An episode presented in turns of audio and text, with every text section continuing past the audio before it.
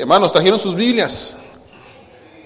Amén. Abran por favor en 2 Reyes capítulo 5. Vamos a, ver un bonito eh, historia que ustedes conocen muy bien. Pero antes de irnos al picnic, ¿verdad? Es importante que estudiemos la palabra de Dios y veamos qué es lo que Dios tiene para nosotros. Segunda de Reyes capítulo 5. Segunda de Reyes capítulo 5. ¿Estamos allí? No va a aparecer en pantalla todo porque ya ustedes se lo conocen muy bien. Hay una frase de un novelista que se llama Paulo Coelho, eh, un escritor brasileño. Eh, se conoce mucho él por el, libro que escribió El alquimista. Eh, y él tiene una frase que dice así, lo puse ahí en pantalla por favor. Dice, las cosas simples son las más extraordinarias y solo los sabios consiguen verlas. Las cosas simples son las más extraordinarias y solo los sabios que consiguen verla. La palabra simple se usa de dos maneras. Se usa como en la Biblia lo utiliza mucho para decir una persona que es ingenua, que es necia, una persona, ¿verdad? El diccionario también lo define como una persona que es fácil de engañar. Pero también la palabra simple significa algo que es básico, algo que es puro en sí, eh, algo que no tiene mucha complejidad. Y esa es la, forma en que nosotros vamos a estudiarlo esta mañana. Eh, lo simple. Le hago la pregunta a usted, ¿es usted una persona simple o es una persona muy complicada? ¿Cómo se considera usted? ¿Una persona simple o una persona muy complicada? A ver, quiero saber eso. ¿eh? ¿Cuántos de ustedes se consideran simples en su forma de ser? A ver, levanten su mano. La mala Jorge dice ella, la mala Luz dice. ¿Cuántos de ustedes se consideran que son complejos como personas, así como que dicen, yo también a veces ni me entiendo, pastor, ni yo tampoco me entiendo a mí mismo muchas veces. ¿Ok? Mira, hermanos, hoy quisiera que recordarles que tenemos que volver muchas veces a lo simple. Por alguna razón nosotros nos hemos complicado la vida haciéndola eh, más difícil de lo que es. Y queremos que pasen y sucedan cosas dentro de nosotros cuando muchas veces hemos dejado de hacer lo simple. Para que usted pueda correr, no sé, 5, 10, 15 millas, ¿verdad? Tiene que empezar a correr cuánto? Una milla. Lo simple.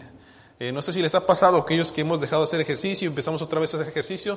El primer día nos subimos a la máquina, vamos a correr y corremos una milla, ¿verdad? Y dices, bueno, voy a empezar una milla.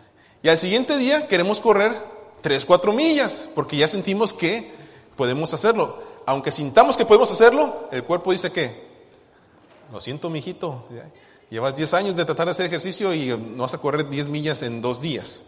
Eh, siempre he creído que los maratones son bien fáciles de correr, nunca he corrido ninguno, por eso sigo creyendo que son fáciles de correr. Los muchachos aquí me han invitado a uno de esos de 5 millas y yo creía que eran fáciles hasta que el último reto que me hicieron por aquí los jóvenes de 5 millas, yo dije, no, esta presidenta de jóvenes me la voy a pasar así, sí, sí, sí. Porque llevaba yo, según yo, 15 días corriendo, ¿verdad? Llevaba 15 días corriendo y dije, esta, esta hermana la voy a pasar rápido. Eh, completé las 5 millas, hermanos. No voy a decir en cuánto tiempo, pero las completé. Y me acordé que no era tan sencillo como yo me lo imaginaba, ¿verdad? La hermana lleva como 3, 4 meses corriendo y yo llevaba 15 días. Qué complejo lo hice, ¿verdad? Y yo estaba seguro que le iba a ganar. Así que por ahí debo dinero a los jóvenes. Pero hermanos, vamos a leer la historia de Segunda de Reyes capítulo 5. Y tenemos la historia de un hombre llamado Naamán. ¿Se acuerdan de esa historia? Naamán. Dice la Biblia, si usted, sígame con su Biblia, por favor, ahora su Biblia en el versículo 1. Dice la Biblia que Naamán era un general, dice, del ejército de un rey, era un varón grande, era un varón que dice, había llevado salvación a Siria por medio de Jehová, dice, un hombre en valeroso, valiente en extremo, un hombre exitoso, dice la palabra de Dios. Ese era Naamán. Pero el versículo 1 nos dice un problema, un problema que él tenía. ¿Era qué? Leproso. Era leproso. Naamán tenía una enfermedad terrible. Los que dicen que lo que es la lepra dicen que es una enfermedad de una piel, de la piel incurable que poco a poco se va comiendo la piel hasta que va penetrando los huesos, las entrañas de uno, y hasta que uno pierde la conciencia y después se muere. En aquellos tiempos era incurable, hoy hay, hay tratamientos. Pero Naamán a pesar de todo lo que él era, ¿era qué? Leproso. Y la Biblia nos habla también sobre quién era un poquito Namán. Dice que Namán estaba en los versículos siguientes, Namán estaba casado, eh, tenía su mujer. Y junto con la mujer servía quién? Una muchachita, una jovencita del pueblo de Israel. Entonces, yo me imagino, hermanos, que Namán, a pesar de lo que él era y lo que tenía los recursos, él ya había ido a visitar dioses, había ido médicos, había ido doctores, había ido brujos, porque él es, yo me imagino a él, general de un rey se presentaba gente rey, me imagino que todo tapado, ¿verdad? Para no contaminar al rey. Pero dice la palabra de Dios que él era muy estimado delante del rey. Y él se presentaba delante de él. Y yo me imagino que el rey hacía lo posible también para que él encontrara sanidad, mas sin embargo no lo encontraba. Y dice la palabra de Dios, hermanos, que había necesidad de un milagro en su vida. Yo quiero preguntarles a ustedes en esta mañana, ¿necesita usted un milagro? Es en serio la pregunta. ¿Necesita usted un milagro? Déjeme decirle algo. Todos los milagros de Dios tienen una cosa en común. Todos los milagros que Dios hace en la vida de las personas tienen algo en común. ¿Qué creen que es? Todos empiezan con un problema. Todos los milagros que Dios hace empiezan con un problema. Y si usted va a la palabra de Dios, si usted va a ver los milagros que Dios hizo, todos los milagros que Dios realizó fue donde había una gran necesidad, había un gran problema. Y yo les, les, hago esto, les digo esto porque aunque parece lógico, a veces se nos olvida. Y es algo tan sencillo. Si yo tengo un problema, yo soy un candidato para que Dios haga un milagro en mí, cualquiera que sea mi problema. Y nosotros consideramos un milagro cuando ya nosotros hemos hecho nuestro esfuerzo, nos hemos eh, ido a los doctores, hemos ido a consejería decimos, ya no se puede, necesito un milagro. Cuando solamente decimos, ya no puedo más, dependo de Dios. Entonces en esta mañana yo le quiero recordar a usted, si usted tiene un problema, si usted tiene necesidad, usted es un candidato para qué? Para un milagro de parte de Dios. Ahora, imagínense, Namán tenía este problema grande en su vida. Tenía muchas cosas, pero era leproso. Y yo quisiera captar eso en su mente, hermanos. No importa cuánto dinero tenga usted. No importa cuál sea su trabajo, si usted tiene el trabajo más bonito, más destacado de Estados Unidos. No importa si usted tiene una gran casa, si usted tiene nombre, si usted tiene títulos, no, tiene, no, importa si usted tiene su familia, sus hijos, su esposa, no importa nada de eso. Si dentro de usted hay algo que no le está dejando disfrutar su bendición, hay algo que le está estorbando dentro de usted. Vamos a decirlo así, está su lepra. Yo me imagino a Namán, ¿verdad?, frente al rey, allí, y, el rey diciéndole, oh, Namán, qué gran hombre eres tú, qué valiente eres. Y Namán, sí, ¿verdad, Señor? Gracias, yo sé, he hecho buen trabajo, pero ah, mira aquí, mira mi lepra. Y yo no sé todo lo que usted tenga, hermanos, pero si hay algo dentro de usted que no lo está dejando disfrutar su bendición, esa es su lepra. Y déjeme decirle esto, algunos hermanos no ocupan sanidad física. Algunos, la lepra no es algo sanidad física, un milagro exterior, sino necesitan sanidad interior. Algunos viven con enojo, viven con ira, viven con resentimiento, con depresión, con tristeza, cargan en sus, en sus espaldas el peso del pecado, de todo lo malo que han hecho en su vida. Y usted, hermano, necesita un milagro. ¿Sabe cuál es el mayor milagro que Dios nos ha concedido a usted y a mí como seres humanos? El milagro del perdón de nuestros pecados. Oh hermanos, venir a la casa de Dios y saber que estamos mal delante de Él y traer una carga tan pesada, decir, Señor, ni siquiera me atrevo a subir mis ojos porque yo sé que estoy mal delante de ti. Hermanos, esa es una gran lepra. Y usted puede ver a los hermanos y decirles, eh, hermano, me da gusto verte, Dios te bendiga. ¿Y cómo estás? No, pues muy bien. ¿Y el trabajo? No, excelente. Ya soy supervisor, soy un manager, lo que usted quiera. Pero dentro de usted sabe que está mal. Y no lo disfruta. No lo disfruta. Hermanos, gracias a Dios por Jesucristo, porque a través de Él tenemos el perdón de nuestros pecados. Y déjeme decir una cosa, el Evangelio no es complicado. La Biblia dice, cree en el Señor Jesucristo y qué? Y serás salvo. Arrepiéntete, dice, bautízate y te serán perdonados tus pecados y recibirás el don del Espíritu Santo. Ese es el Evangelio, hermanos. Por alguna razón nosotros lo complicamos, ¿verdad? Decimos, bueno, cuando sea miembro de la iglesia, cuando sirva en la iglesia, cuando sea pastor, cuando sea superintendente, entonces a lo mejor voy a tener la gracia de Dios. Hermanos, la Biblia dice nomás, cree en Jesucristo, cree en Jesucristo, ten fe. Y dice la Biblia que cuando Namán escuchó este, consejo de la muchacha, yo me imagino que estaba desesperado, porque oiga, seguir el consejo de una muchacha que sirve en la casa como que a lo mejor no era muy, muy agradable, ¿verdad? Pero Namán estaba desesperado y había intentado muchas cosas. Y dice que Namán escuchó, ¿sabes qué? ¿Conoces a alguien? Ok, déjame ir para allá. Ya intenté, tengo mucho más que ganar que lo que voy a perder. Necesito un milagro, tengo una necesito sanidad en mi vida. Y los versículos 4 al 8 nos dice que Namán hizo todos los arreglos necesarios. Fue con su rey, el rey se alegró, le dice, sí, haz lo que tengas que hacer, yo mando cartas, inclusive toma dinero si quieres. Por ahí dicen los, los estudiosos que eran como 60 mil a 20 mil y 20 mil dólares más, como 80 mil dólares más o menos que llevaba en regalos para la persona que le iba a ayudar. Y él se fue. Tuvo sus problemitas ahí para conseguir a Eliseo, pero por fin, por fin llegó a la casa de Eliseo. Por fin encontró al profeta. Y es ahí donde yo, yo quiero que ustedes entremos en esta mañana, hermanos, a aprender algo.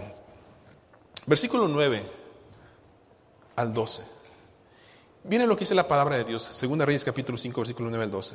Y vino Namán con sus caballos y con su carro, y se paró a las puertas de la casa de Eliseo. Y entonces Eliseo, ¿qué hizo? Le mandó un mensajero, dice, ve y lávate siete veces en el Jordán, y tu carne se te va a restaurar y serás limpio. Ahí está la solución para su enfermedad. Pero ¿qué hizo él?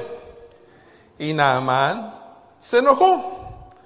Y aquí yo decía, este va a salir, va a levantar sus manos, va a invocar el nombre de Dios, va a poner su mano sobre mí y ¡pum! Voy a sanar. No fue así. ¿No hay mejores ríos en Damasco? ¿Por qué este hombre está haciendo eso? Él era general. Estaba acostumbrado a lo mejor en su vida. Estaba a recibir buenas expectativas. Y cuando él llegaba, hermano, los soldados se le cuadraban a él. Y ahora llegó a la casa de Namán, una persona que ni siquiera conocía muy bien, y este ni siquiera sale. ¿Qué pasó? Le mandó al siervo. Cuando usted llega a la casa de alguien que usted conoce, ¿qué es la, qué es la expectativa que tiene? Toca la puerta y si sale el niño, ¿verdad? De la casa, usted espera que en algún momento salga la persona que usted conoce, porque es, va a visitarlo, va a ver a esa persona. Y si le dice a esa persona, si le dice el niño, ¿sabes qué? Mi mamá no está, mi, mamá dice que no te puede atender, déjale lo que tienes que hacer ahí, y usted dice, bueno, pues algo está extraño aquí, algo no me parece muy bien. No solamente eso, no sale Eliseo, sino que todavía le dice, dile que se vaya a lavar al río Jordán siete veces. Y el río Jordán, pues no era tan limpio como parecía a los ríos de Damasco. No era tan buen río. Mas sin embargo, Eliseo le dijo, vete a bañar allí. Y Namán, ¿qué hizo? Dice, se molestó. Se molestó, se enojó. Miren hermanos, tres cositas que quiero que aprendan ustedes esta mañana. Rápidamente. Una, nosotros no le podemos decir a Dios cómo haga el milagro en nuestra vida. Lo voy a repetir. Nosotros no le podemos decir a Dios cómo haga el milagro en nuestra vida, pero sí podemos confiar. ¿Qué quiero decir con esto, hermanos? Miren, a veces usted y yo tenemos una expectativa de cómo Dios va a actuar en nuestra vida. Queremos y en nuestra mente lo hemos programado cómo Dios lo va a hacer. Tenemos cierta necesidad y creemos que Dios va a actuar de esa manera, pero si no lo hace así, ¿qué pasa? Me enojo. Namán llegó con Eliseo y ¿qué dice en su mente? No, él va a salir, me va a recibir, va a orar, va a poner su mano sobre mí y listo, me voy. Y le doy los regalos y ya está todo bien. A veces nosotros venimos a la iglesia, hermanos, con esas expectativas. Queremos que Dios haga un milagro en mi matrimonio, queremos que Dios haga un milagro en mi cuerpo, queremos que Dios haga un milagro en mis emociones. Y decimos, Señor, tiene que ser en este momento, como lo estoy esperando, así y así y así. Algunos, y nada en contra de eso, hermanos, pero algunas personas, ¿verdad? Me dicen, pastor, venga a orar por mí, estoy enfermo. Y en la expectativa de la persona está que cuando el pastor llegue y ore por, por mí, ¿qué va a pasar? Se va a sanar. Y entonces llega el pastor, ora por la persona, ¿y qué pasa? No sanó. Y dice la persona, no, pues entonces voy con Rick Warren. Voy a ir con el hermano Marcos Cisneros. Pastor, venga ahora por mí porque estoy enfermo. Y llega el pastor y ¿qué pasa? Y no sana. Entonces ¿qué pasa? Se enoja con Dios. Oye, ya mandé a traer a tus pastores y ninguno me pudo sanar. Pero hermanos, déjenme decirle esto. Muchas veces Dios va a actuar en nuestra vida de una manera muy diferente como nosotros estamos pensando. Ahora, quiero que aprenda esto, por favor. Muchas veces los milagros que necesitamos nos llevan a las crisis, a una crisis donde decimos, Dios, ya no puedo más, necesito que hagas algo en mi vida. Por favor, Señor, ayúdame, haz un milagro en esta situación. Y es una crisis porque estamos así como a punto de reventar y ya no sabemos qué hacer. Y ya los consejos que me dicen ya no sirven, ya no sé, ya no sé qué más que decir. Señor, ayúdame, estoy en crisis. Pero ¿por qué, Señor, muchas veces nos pone en crisis, hermanos? ¿Se ha fijado en eso? ¿Por qué a veces entramos en crisis? A veces el hijo no nos responde, a veces el esposo no nos responde, a veces el trabajo nos está yendo muy mal, en nuestra vida espiritual no sabemos qué está pasando, pero estamos fríos. ¿Y por qué el Señor nos pone en crisis? ¿Por qué cree? Porque el Señor quiere que usted y yo nos demos cuenta de lo que realmente vale la pena. ¿Qué quiero decir con esto? Naamán, hermanos, había confiado que él en toda su vida había hecho lo que tenía que hacer para llegar a donde él estaba. Y ahora llegaba delante del profeta Eliseo y decía, esto va a suceder así y así y así, porque yo lo he hecho antes así, ahora esto va a suceder así, porque está en mi mente y así lo he hecho. Su confianza estaba en quién? En él mismo. Y cuando Dios le dice a Eliseo, yo creo que le dijo a Eliseo, no, no bajes, dile que se vaya a lavar nada más. Dios le está enseñando al profeta Namán, digo, a Namán, está enseñando, quiero que confíes en mí. Y las crisis, hermanos, nos enseñan a confiar en Dios, en el Dios Todopoderoso. Cuando usted dice, Señor, ya no puedo más, lo único que usted escucha de Dios es, confía en mí confía en mí. No, no, Señor, es que entiende, ya no puedo más. Y el Señor, confía en mí. No, es que, eh, cáptame, Señor, mira, está este problema, así, uno, dos, tres, cuatro, cinco, ¿qué voy a hacer? Y Dios, confía en mí. Y yo no sé, hermanos, a veces usted viene con la, con la, con la intención, ¿verdad?, a la iglesia de que Dios le dé una respuesta a su necesidad que usted tiene. Pero en esta mañana yo le voy a decir, ¿sabe cuál es su respuesta? Confíe en Dios.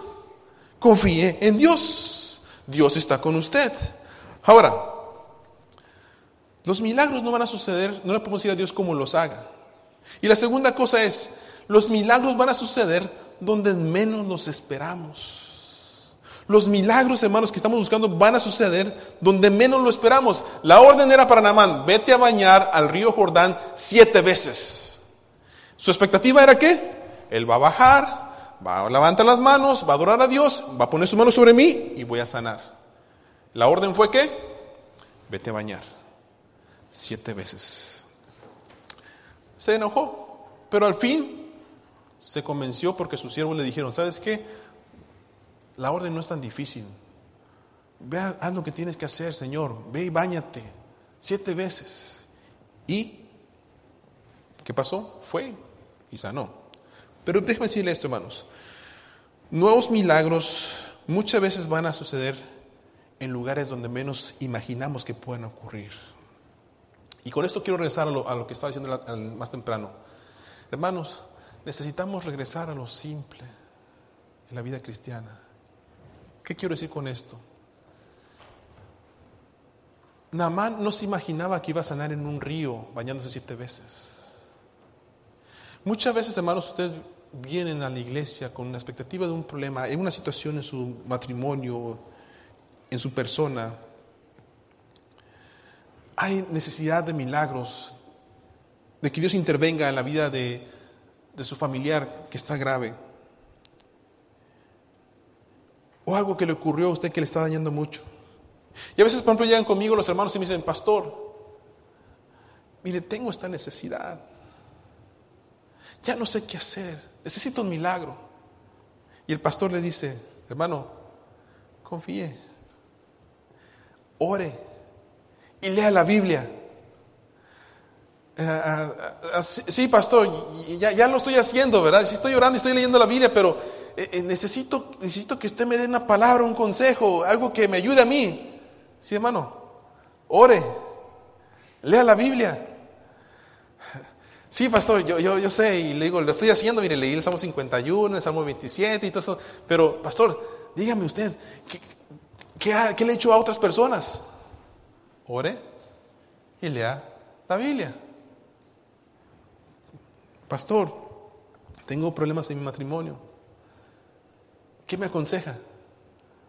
Ore. ¿Y qué? Y lea la Biblia. No, no, no, pastor, es que, es que usted entiende, pastor, mire, llevo tantos años casado con esta persona y ya me cansé, ¿verdad? Ya no sé qué hacer y estoy frustrado y quiero hacer algo al respecto y, necesito que usted me diga dónde hay un manicomio, ¿verdad? O este, un buen psicólogo, o por último un abogado, porque ya, ya no voy a poder más. Y el pastor le va a decir a usted, ore y lea la Biblia. Pastor, es que eso ya lo, ya lo he hecho toda mi vida. Pero yo necesito que usted me dé algo más. Lo que quiero decir con esto, hermanos, es en nuestra depresión, nuestra tristeza, el dolor del corazón, el pecado. Queremos que alguien nos diga, ok, usted va a hacer uno, dos, tres, cuatro, y de esta manera se va a sentir bien. Cuando muchas veces nuestros milagros, hermanos, nuestros milagros están cuando nosotros llegamos a la presencia de Dios y le decimos, Señor, no puedo más, háblame, tócame, cámbiame, necesito un milagro en mi matrimonio en mi vida, mi sanidad. ¿Por qué nos complicamos las cosas?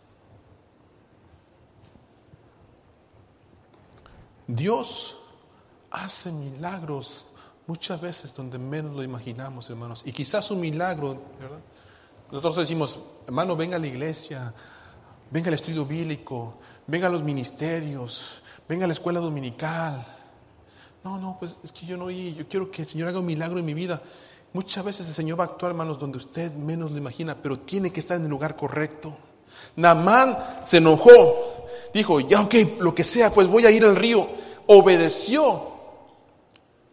Y esa es la tercera cosa que Dios ocupa, hermanos, para que haga un milagro en su vida.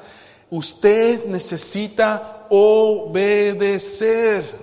Obedecer, diga conmigo, obedecer. ¿Es usted una persona obediente?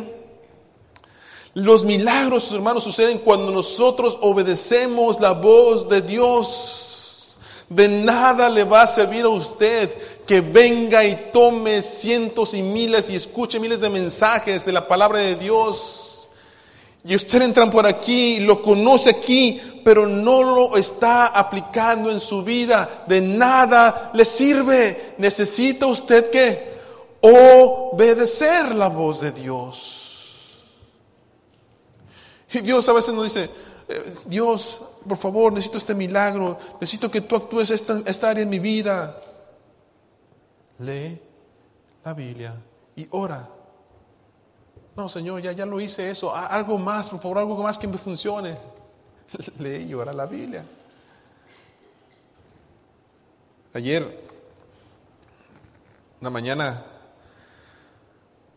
Tenía rato que no lo hacía. Y en la noche del viernes, en la viernes en la noche sentí una gran carga en mi, corazón, en mi mente. Y uno como pastor, hermano, cuando uno tiene una carga, un, problema, una situación, A veces la tendencia de nosotros es, sabemos que tenemos que orar y leer la Biblia, pero a veces la tendencia es, voy a buscar un libro que me diga qué tengo que hacer. Entonces hay una consejería que dar, un problema que entonces voy al libro a ver qué, qué, qué expectativas hay, qué puedo hacer sobre esto. Hay cierta necesidad, cierto liderazgo que hay que arreglar, voy y busco. Pero el viernes la, carga no era, no era, necesidad de un libro, no era necesidad de, una respuesta de, otro hombre más. Y yo lo sabía eso. Así que ayer en la mañana me levanté y me vine aquí al templo en la mañana, tempranito. Y hice algo que no tenía mucho tiempo que no hacía. Simplemente me llegué y me senté ahí en esa banca ahí, con nuestra hermano Núñez. Me senté y dije, Señor, háblame. Y me quedé en silencio. Me quedé en silencio. No puse a leer la Biblia, no me puse a decirle, Señor, mira mi necesidad, mira este problema, mira esta cosa que tengo aquí. Simplemente estuve en silencio, en silencio, esperando la voz de Dios. ¿Y sabe qué descubrí? Yo tenía necesidad que Dios me diera paz. Pero mi mente estaba llena de muchas cosas. Y cuando yo quería, Señor, me quiero concentrar en ti, salía por aquí esto, salía por allá, que la casa, que la esposa, que los hijos, que la iglesia, que el problema aquí, que la actividad acá, que el ministerio, que las enseñanzas, que las clases, que esto, que esto, ta, ta, ta. Y todo eso en la, la mente, hermanos. Y yo creo que usted, no sé si usted le ha pasado, ¿verdad? Y está tantas cosas que que dice, Señor, no me, no me puedo concentrar en ti. Hasta que al final, ya después como una hora, no, no pensé que fuera a aguantar una hora, yo puse mi, mi, este, mi teléfono, yo quería nomás 20 minutos, dije, nomás 20 minutos de silencio porque eso, me voy a quedar dormido aquí. No, no me dormí, era tanta mi necesidad. Y el Señor, ayúdame. Pasó una hora y al final el Señor me hizo entender, Carlos, necesitaba que, sacabas, que sacaras todo eso que traías. Necesitaba que vaciaras tu copa para yo poder llenarte de mí. Y ya fue entonces cuando pasé al altar, me puse a llorar, a rendir mi voz al Señor, y decirle, Señor, gracias. Y sentí, me levanté con mucha paz en mi corazón. ¿Sabe una cosa? Mi respuesta no la encontré en un libro o organizando lo que tenía que hacer y tomando decisiones sobre cómo voy a actuar en ciertas cosas. Mi necesidad simplemente lo llegué cuando busqué la presencia de Dios y me puse a leer lo que Él tenía para mí.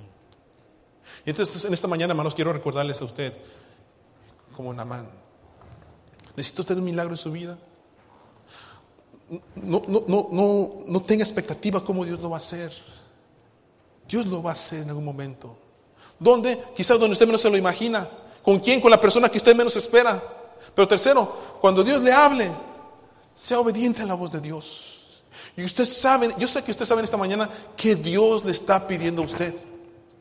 Yo sé que usted lo sabe. Pero mire, ah, Señor, quiero llegar ahí, pero no, sé, no, sé.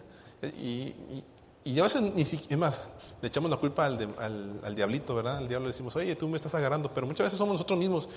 Señor, sí, sí lo quiero perdonar, pero no, mejor, sí, sí lo quiero amar, pero no, mejor, no, no, no, Señor. Sí, sí quiero sanidad, pero mejor no. Hermanos, necesitamos obedecer la voz de Dios si queremos milagros en nuestras vidas.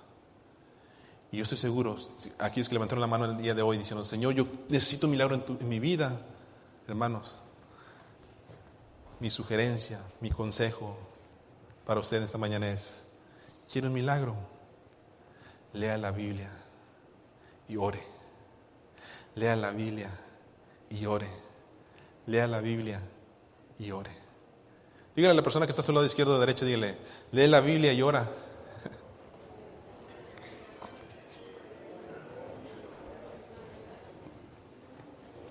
Amén. ¿Qué van a hacer hoy? A leer la Biblia y qué? Y a orar. Y le aconsejo, hermanos, ese ejercicio que yo hice. No llorar, ¿verdad? A orar, a orar, hermana. Gracias por la aclaración. Algunos están diciendo llorar, Señor. Le, le- aconsejo eso, hermanos. Vaya usted. ¿Sabe usted que orar, verdad? Para los que están aquí, algunos que están llegando a la iglesia, nuevos. Orar no solamente significa decirle a Dios todo mi carga, todo mi pesar, todo lo que está en mi corazón. Orar también significa escuchar a Dios. Y muchas veces llegamos al altar o, o nuestras casas nos sentamos, nos arrodillamos a orar y estamos, Señor, que mira, ayúdame, que bendice, que sana y que es aquí, que es allá. En nombre de Jesús, amén. Y nos vamos. Pero no tomamos ese tiempo para escuchar la voz de Dios. Practique eso, hermano. ¿Qué es un tiempo en su casa ahí, Señor? No voy a decir nada. Háblame, háblame. Algunos le tienen miedo a la soledad, quiero que sepan, ¿eh? No sé si es de las personas que cuando llega a la casa y entra a la casa y no hay nadie, ¿qué es lo que hacen? Prenden la tele, ¿verdad? No la está viendo, pero quiere ruido porque se siente acompañada, ¿no? Ojo con eso, hermanos. A veces Dios, eh, cuando va en el carro, prende el radio, ¿verdad? Para no sentirse aburrido solo. A veces apáguelo. Diga, Señor, ¿qué me quieres decir? Háblame. Necesitamos escuchar la voz de Dios, hermanos. Vamos a orar esta mañana porque vamos a participar de la Santa Cena. Y pongan en su corazón, hermanos, el deseo de buscar a Dios, ese milagro que necesita en su vida. Búsquelo en oración y en la palabra de Dios.